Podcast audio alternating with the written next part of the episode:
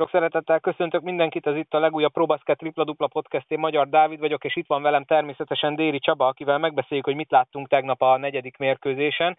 Aki nem tudná, a Falko egy parádés negyedik negyeddel, vagy hát a másik oldalról a Szolnok egy kritikán aluli negyedik negyed miatt 10 pontos vendégelőnyből végül egy magabiztosnak nevezhető hazai győzelem kerekedett. Győzött a Falko, és így lesz ötödik mérkőzés, 76-70 a vége. Csaba, Igaz-e, ha azt mondom, hogy tulajdonképpen 30 percig, ahogy Gasper Potocsnyik is mondta a végén, tökéletesen játszottak, igazából mm, a falkóra nézve volt hízelgő, csak tízzel vezetett az olaj, viszont aztán, ami meg a negyedik negyedbe történt, az meg talán az utóbbi évek egyik legkolosszálisabb összeomlása, amit az olaj bemutatott. Haza kezdeném, hogy ez így volt, e, e, illetve, hogy a, a, egy óriási egymásra találás volt a közönség és a Falkó e, csapata részéről. És hát a, olaj én szerintem kettő időkérésben maradt, amit ki kellett volna kérni, meg kellett volna törni a Falkó lendületét. Aztán én nem cseréltem volna le a végjátékban már sem a Hornet, sem a Suboticsot, nyilván meg volt az oka pihentetés vagy faút problémák. Én a legerősebb csapatommal játszottam volna végig a, a negyedet, illetve ott volt próbálkozás változó védekezésre zónával, ami nem jött be. Mindegy, az olaj, olaj megmutatta, hogyan kell kosárlabdázni, azt is megmutatta, hogy hogyan nem. A, ami nekem tegnap a pozitívum volt egyértelműen, hogy a pénteki tátházas szolnok mérkőzés után itt is egy teltházas mérkőzés volt, én a helyszínen néztem, óriási élmény volt. Illetve mondom még egyszer, ez a fantasztikus egymásra találás, amit a Falkó szurkolók és a, a Falkó csapata között történt, ez lenyűgöző volt. Nyilván hónap egy másik meccs következik, teljesen más hangulatú mérkőzés következik, illetve a Falkonál ugye az utolsó negyedre a Baracs, illetve a Keller is föl, fölzárkozott a Perzoli mellé. A Perzoli az egész playoff, a teljes playoff MVP-je nálam már most, illetve akármi történik holnap, részemről egyértelműen olyan szintű teljesítményt hozott le a, a Falkó színeibe, ami egyértelműen, akárha a szónok lesz a bajnok, akkor is egyértelműen ő nálam az MVP. Hát óriási a kontraszt a Falkó játékosai között. Van, aki szárnyal, vannak olyanok, akik nem tették le azt a teljesítményt. Viszont holnap mind a két csapatnak gratulálnék, ugyanis holnap eljutottunk egy klasszikus final gaming, egy ötödik mindent eldöntő mérkőzésig, ami után jár a gratuláció a, a mind a két klub vezetőinek, játékosainak, szakmai és orvosi stábjának, mert azért ez egy legendás szezon lesz, majd is, ha utólag is tekintünk rá. Illetve én itt mindig kiemelem a külföldi játékosokat. A külföldi játékosok, akik egy másik kontinensen a családjuk nélkül ebben a koronavírusos, karanténos szituációba kell edzeni, eh, játszaniuk, ez nagyon nagy dolog. Aztán eh, ugye sajnos közönség nélkül zajlott a, a, a bajnokság nagy része, ami megint csak ö, ö, kalapemelést érdemelnek a, a, említettek, ugyanis nagyon nehéz volt itt hétről hétről üres termek előtt, üres relátók előtt motivációt találni, úgy edzeni, úgy készülni. Úgyhogy én nagyon nagy izgatott, izgalommal várom a hónapi mérkőzést, és eddig le a kalappa mind a két csapat előtt. Megint természetesen volt rengeteg beszédtémát szolgáltató dolog a tegnapi meccsel kapcsolatban. Ugye talán a harmadik volt az, ahol nem nagyon került elő a játékvezetés. Most tegnap megint ugye elsősorban a szolnokiak hánytorgatják fel, hogy megint nagyon egyoldalú volt a büntetőarány. 27-et dobott összesen a Falko, mindössze 13-at a szolnok, és ebből különösen ilyen kiugró a harmadik negyed, amikor a 14 pontjából 10 a, a büntetővonalról szerzett a Falko az egész negyedben, illetve ugye a második félidőben összesen volt 8 személyhibája a Falkónak, 4-4 elosztásban, és ugye a szolnokja felhánytorgatják, hogy a negyedik negyed elején, ott amikor ugye még vezettek 10 akkor nagyon gyorsan összegyűlt a csapat személyhiba is, talán két percen alatt meg lett a négy csapat személy, meg ugye villámgyorsan kapott mindenki olyan faltot, akinek ugye addig három volt, tehát utána négy faltal kellett volna keményen, ugyanolyan keményen védekezni a szolnoki játékosoknak, még előtte nyilván ez nem sikerülhetett annak a tudatában, hogy bármikor ki lehet pontozódni, meg ugye volt három támadó hiba is, amit fújtak a szolnokiak ellen, most ugye ezek jogosak voltak-e vagy sem, azt, azt a fene tudja eldönteni, én azt mondom, hogy kettőnél lehet vitatkozni, a harmadik szerintem egyértelmű volt, de nyilván ugye nekem a szolnoki szemüveg más mutat, mint hogy neked a szombathelyi szemüveg. Ez mennyire lehet jogos a szolnoki oldalról, vagy egyébként én nagyon sok hozzászólást ugye olvastam, akik úgymond semlegesnek vagy magukat is azt mondják, hogy egy kicsit azért meglejtett a hazai pálya a negyedik negyedben. Hát elmondta helyettem nagyon sok mindent. Én ezt így, én ezt így nem is tudtam volna fejbe tartani. Elmondom gyorsan a véleményemet. A szolnok, szó, én egyértelműen nem a játékvezetésre fognám a dolgot.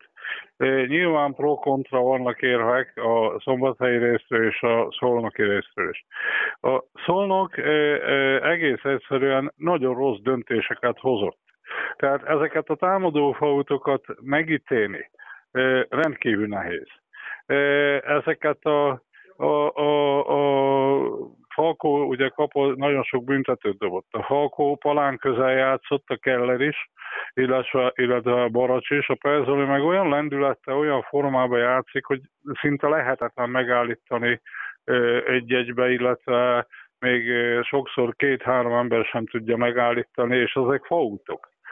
Ezeket... Igen ám, igen ám, de itt ugye erre szokták mondani szolnokiak, és most ezt egy kicsit egyet kell, hogy értsek, hogy amit megítélnek az egyik oldalon, azt ítéljék meg a másik oldalon is. És ugye nagyon sok olyan volt a, a szombathelyi palánk alatt is, hogy ment az adok-kapok, ott néma volt a síp a túloldalon, meg ugye amit Perzolira szoktak sokan mondani, hogy szinte csak rá kell nézni, és már is falt. Tehát nyilván ugye itt megint megvan a szolnoki elfogultság az én részemről, de talán ez is lehet az oka, mert azért a szolnok is próbálkozott a palánk alatt, csak hát ugye ott úgy, úgy nem jöttek azok a dolgok, amik a másik oldalon esetleg jöttek. Most nyilván ezt így nem tényként akarom közölni, de én szerintem azért erről is beszélni kell. Igen, igen, érez, éreztem hazai pályát, ezt be kell vallanom, de nem szándékosan. Na most az, nézzék, ilyen közönség előtt, ilyen nyomás alatt, ami a játékvezetőkön is van nyomás, nyilván a szolnokon is volt nyomás a közönség részéről, előfordul a, a, a hibázás. Illetve annyira bonyolult lett a kosárlabda játék, nagyon nehéz megítélni, még videóbíróha is. Én a négy meccs alapján, négy meccs alapján egyáltalán nem szeretnék a játékvezetéssel foglalkozni. A, a, a playoff előtt, hogyha nekem azt mondják, hogy itt a, a, a döntő szériába ilyen kevés játékvezető hiba lesz, és ilyen magas szinten fújják le, én elfogadtam volna azonnal. Tehát a két csapat ott tart, ahol tartania kell, és nyilván voltak, voltak viták, meg lehet pro-kontra kielemezni, de én játszottam kül, külföldön, voltam edző három országban, játszottam bajnoki kupadöntőt külföldön higgyék el nekem mindenki, van rálátásom, illetve 30 éve, ugye nem is tudom már mikor vezették be, több mint 30 éve vezették be a playoff rendszert, le a kalap a bíráskodás előtt. A három támadó faultból például csak most maradjunk egyné. Én kettőt egyértelműen támadó faultnak láttam, ott voltam pont abban a szögbe a a falkos kispad mögött ültem. Egyet nem, de ez, ez egyet nem. Ezek, ezeket lehet nagyon-nagyon véleményes, nagyon nehéz megítélni. Tehát én a három legerősebb játékvezetőt szeretném holnap látni, illetve, hogy soha többet ne beszéljünk róla, róluk. Tehát mindig olyan... ezt mondjuk, aztán valahogy mindig előkerülnek sajnos. Hát a kosárlabda kontakt sportá vált, és, és elő kell, hogy kerüljön. Tehát én, én nem szívesen beszélek róla, de, de ha kell, akkor bármelyik ítéletről elmondom a véleményemet, illetve én nagyon határozottan mondtam, illetve burkoltan ilyen interjúban üzentem is a szövetségbe, a illetékeseknek, hogy ne féljenek a három legjobb bírót küldni mindig a, a mérkőzésekre, a legkipróbáltabb játékvezetőket, és a játékvezetők pedig bátran, amit látnak, azt egyértelműen fújják, ne hezitáljanak, illetve nem mérlegeljenek, Na most ezt könnyű mondani a karosszékből, vagy, vagy tévé elő, vagy ott a lelátóról. Ez egy nagyon nehéz szakma.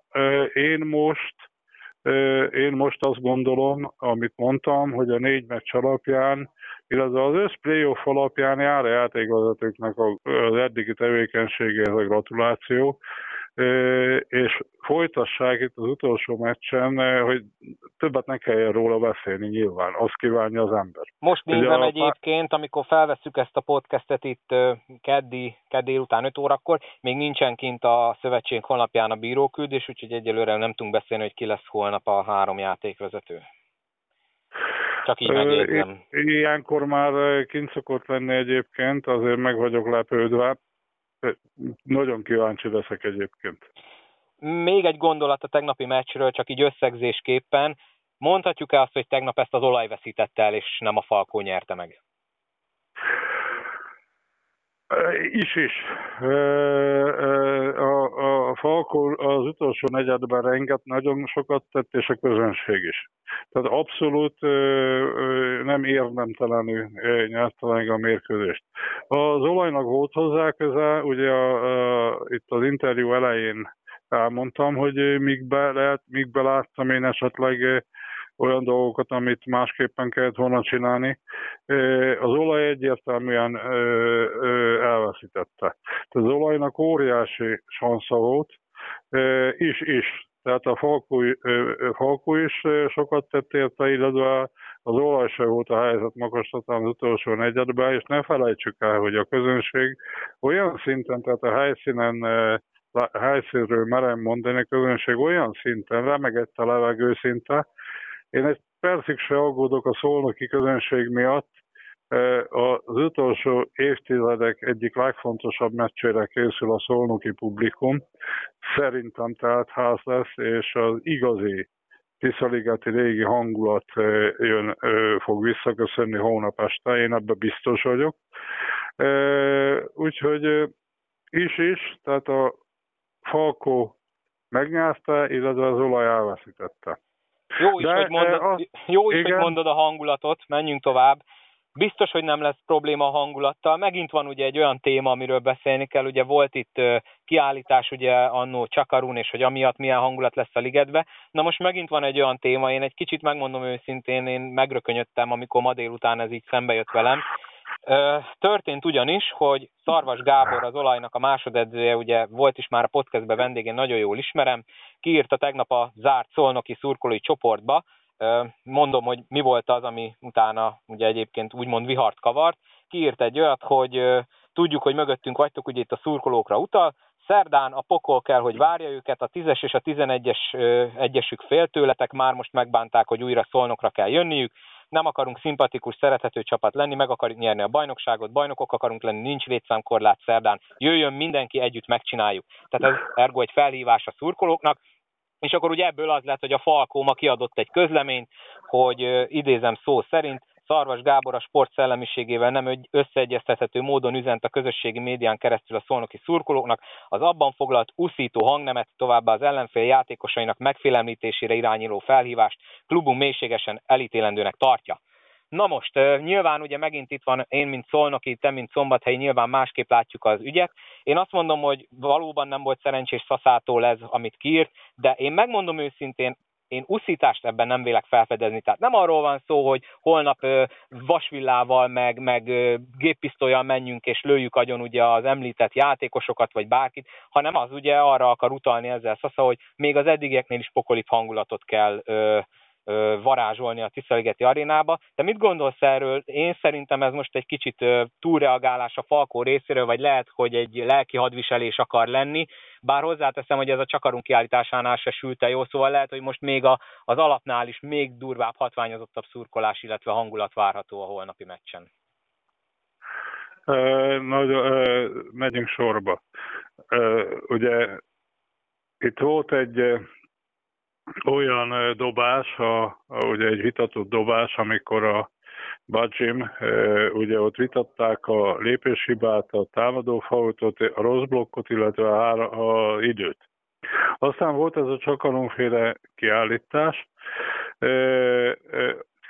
illetve a Vára, szerintem az ott túlzott volt, illetve a Váradi Benedeknek ugye ott egy sportszerűtlant kapott, aztán elkezdődött itt a posztolás a, a, a Váradi Benedek ellen, illetve volt az első, első időszakban ugye a Szolnoknak a volt játékosával kapcsolatban azért a Benkéve szemben egy szurkolói aktus.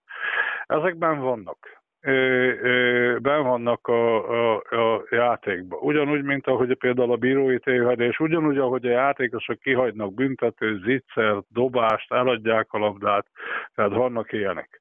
Na most itt ez a legújabb. Itt ez a legújabb. Nekem Szoros Gábor volt játékosom, voltam edzője rendkívül jó baráti viszonyban vagyunk, illetve rendkívül tisztelem, tehát ő volt az a játékos, akinek nem volt egy rossz gondolata, nem volt egy rossz edzése, rendkívül tisztelem. Nagyon tetszik, ahogy elkezdte az edzői pályafutását a fiatalokkal, hogy dolgozott, illetve most a Gásper Potosiktól napról napra tanul, szívja magába a kosárlabda tudományokat, és látom, milyen aktív a, a meccseken is. Na most, én azért azt mondanám, hogy ez egy kellemetlen szituációba posztolt, illetve félreérthető. Tehát minimum félreérthető ez a dolog. A Falkó reagált rá, a, ott a Falkos klubvezetés nyilván én jól ismerem őket, egy nagyon higgadt, körültekintő, úgymond úri emberek vezetik a Falkot, én ezt tudom, ugyanúgy, ahogy a Szolnokot is. Ők ezt a közleményt úgy érezték, hogy kiadják, illetve a Szolnok reagált rá, nyilván megvizsgálja a szolnoki vezetőség ezt a úgymond nem is tudom, mit írtak a bb 1 hogy fegyelmi eljárás lesz. E, e, nyilván, nyilván a, a Gábornak lenne azért más dolga is, tehát nem feltétlen kell posztolni, illetve én azt mondanám a szolnoki vezetőségnek, hogy esetleg megróhatja a Gábort, de biztos, hogy jót akartál ezzel a dologgal, jót akart ezzel a dologgal, tehát semmiképpen se büntetném meg, illetve semmiképpen egy figyelmeztetés nyilván lehet adni neki, azt döntsék el, ez a szolnoki vezetőség belügye, de semmiképpen itt már nyilván itt már mindenki túl gondolja, hogy hogy hónap már ne legyen ott a padon, meg egyéb, tehát ilyet is olvastam Igen, már. én is olvastam, valaki már zártapos mérkőzést akart, tehát azért ne essünk már meg, át a oldalára. Ne essünk át, tehát a Gábornak lenne más dolga, mint ilyeneket posztolni. Én nagy tisztelettel azt javasolnám neki, mint volt játékosomat, hogy foglalkozzon a dolgával. A Falkos vezetőség nyilván ezt meggondolta, hogy ők megtették ezt a lépést. Mindenki döntse magába, hogy azért itt meg lett nevezve a 10-es, meg a 11-es játékos, meg azért ilyet kiírni, hogy nem sportszerű, sport, sportszerűségi díjat akarunk nyerni, hanem bajnokságot. Ezt lehetett volna egy kicsit irodalmi stílusba is, meg azért ez, ez, ez azért a 10-es, meg a 11-es szám ugye ez azért a személyeskedés, de azért nem is akarnék belemenni, mert mind a két felet nagyon tisztelem. Tehát ha ez egy másik emberre történt volna, nem a Gáborra, akit nagyon jól ismerek, és nagyon-nagyon tisztelem a tevékenységét, meg magát az embert is, akkor esetleg kimondanám azt, hogy esetleg ez nem volt szép dolog. Gáborra kapcsolatban annyit, hogy koncentráljon a dolgára, Alkos vezetőség megtette, illetve a szolnoki vezetőség is azonnal reagált rá. Nem kell, ez egy vihar egy pohár vízbe, utólag majd remélem az lesz, ezen túl kell lépni. túl kell lépni, és remélem hónap már a játékról szól a történet, és nem a játékvezetőkről, nem a mellék, mellékes dolgokról, hanem tényleg a nagybetűs kosárlabdáról szól a történet. Én egy ilyen szezon után, egy ilyen szezon után, holnap, aki bajnok lesz nyilván, a, bajnoknak óriási gratuláció lesz, ez egy különleges szezon volt, aki ebben a bajnokságban megnyeri a bajnokságot, az dupla eredménynek számít. De aki nem nyeri meg holnap, és második lesz, én annak is legszívesebben aranyérmet adnék, mert tényleg emberfelőtti volt, amit eddig a csapatok csináltak az idei szezonban, és ugye nyilván az ember azt várja, hogy jövőre már elejétől végéig közönség előtt lesz, lehet játszani, illetve többet nem kell, hogy beszéljünk a, a koronavírusról.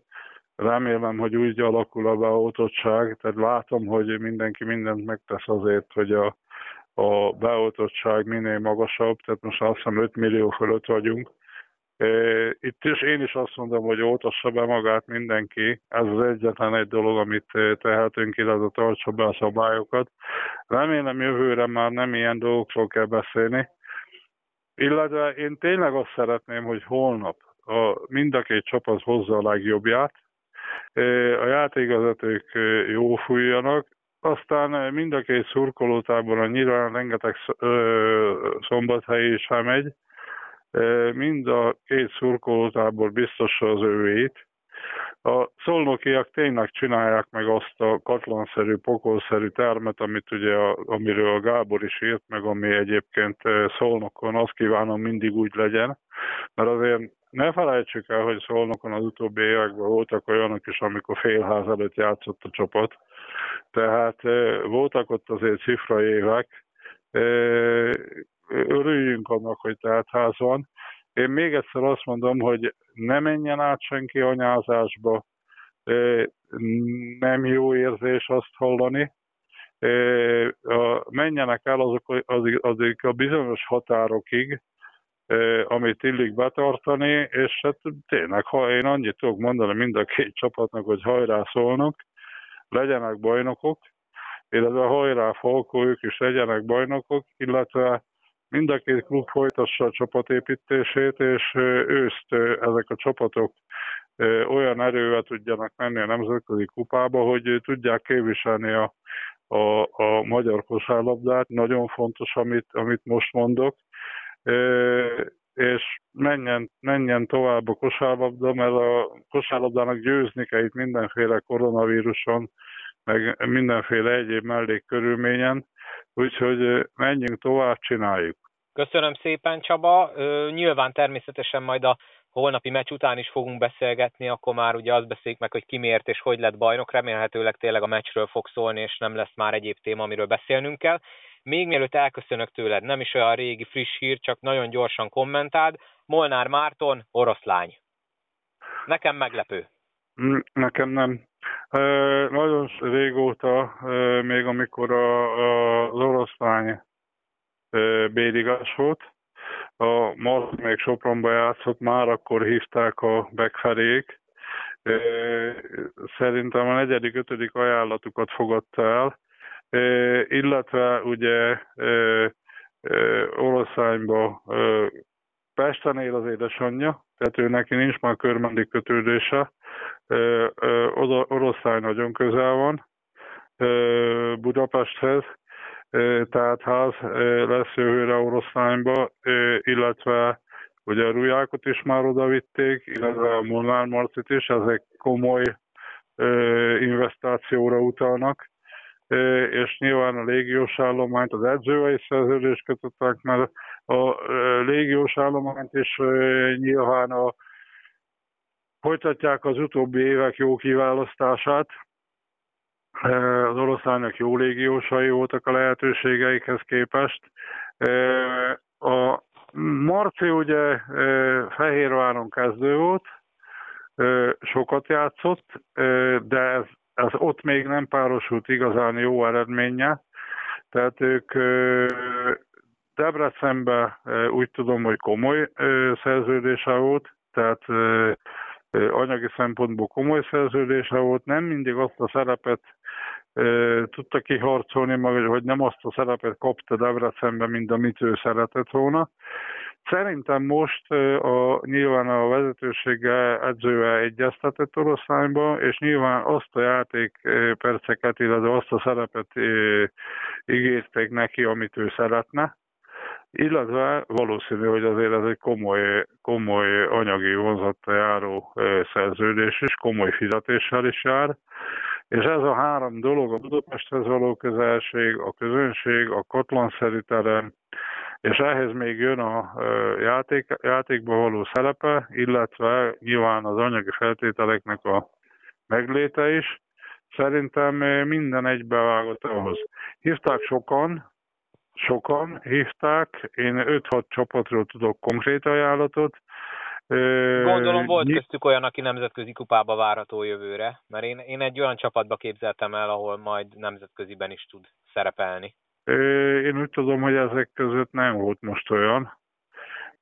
Nem volt olyan, de nem tudom a, a végképp a részleteket, az neki meg a menedzsmentjének a, a dolga. Ő, őt, én, őt én egyértelműen igazi klubjátékosnak érzem. A nemzetköziben azon a poszton lenne külföldi center.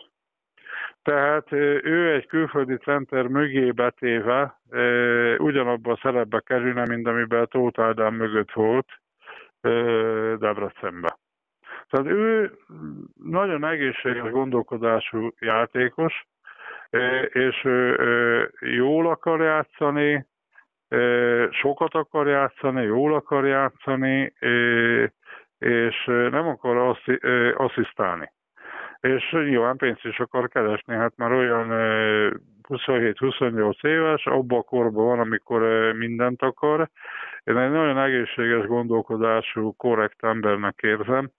A nemzetközi kupába külföldi magas emberek nélkül eredményt nem lehet elérni. Még a szoros meccset se. A, Marci egyértelműen arra predestinált, viszont, hogy magyar középcsapatba ö, első számú center legyen. Ezt abszolút tudja hozni, és ezzel ő abszolút elégedett is lesz ezzel a szereppel. Én gratulálok az oroszlánynak, jó embert, jó játékost, jó hozzáállású sportolót igazoltak, illetve gratulálok a Marcinak, jó döntést hozott. Szerintem ez egy, ez egy jó hír. Minden a magyar kosárlabda szereplőinek ez egy jó hír, és hát sok sikert az oroszlánynak, meg a Marcinak is. És gratulálok a menedzsmentjének is, meg az oroszlányi vezetőségnek is. Úgyhogy szerintem ez mindenki részéről egy ilyen win-win szituáció. Hát ezt majd nyilván a jövő fogja eldönteni. Csaba, köszönöm szépen, hogy beszéltünk ismét, és akkor találkozunk az ötödik mérkőzés után. Mindenkinek jó szórakozást kívánunk hozzá. Köszi, hogy meghallgatátok ezt az epizódot. Csabának köszönöm szépen még egyszer, és akkor Kérem. találkozunk a döntő után. Állok rendelkezésre. A Szarvas Gábor ügyhöz még annyit, hogy természetesen szerettem volna Szaszával is beszélni, el is értem, viszont ő nem szeretett volna ezzel kapcsolatban nyilatkozni, viszont azt üzeni mindenkinek, aki hallgatja a podcastet, hogy beszélt a két érintett játékossal, és elrendezte velük az ügyet, illetve hogy majd a bajnoki döntő után természetesen szívesen beszélget velem is, illetve másokkal is, de egyelőre a holnapi mérkőzésre szeretne koncentrálni. Én ezt természetesen tiszteletben tartom. Köszönöm nektek, hogy meghallgattátok ezt az epizódot, ne felejtjetek el feliratkozni, illetve a közösségi médiában követni, holnap pedig akkor mindenki szurkoljon annak a csapatnak, amelyik szimpatikusabb neki. Sziasztok!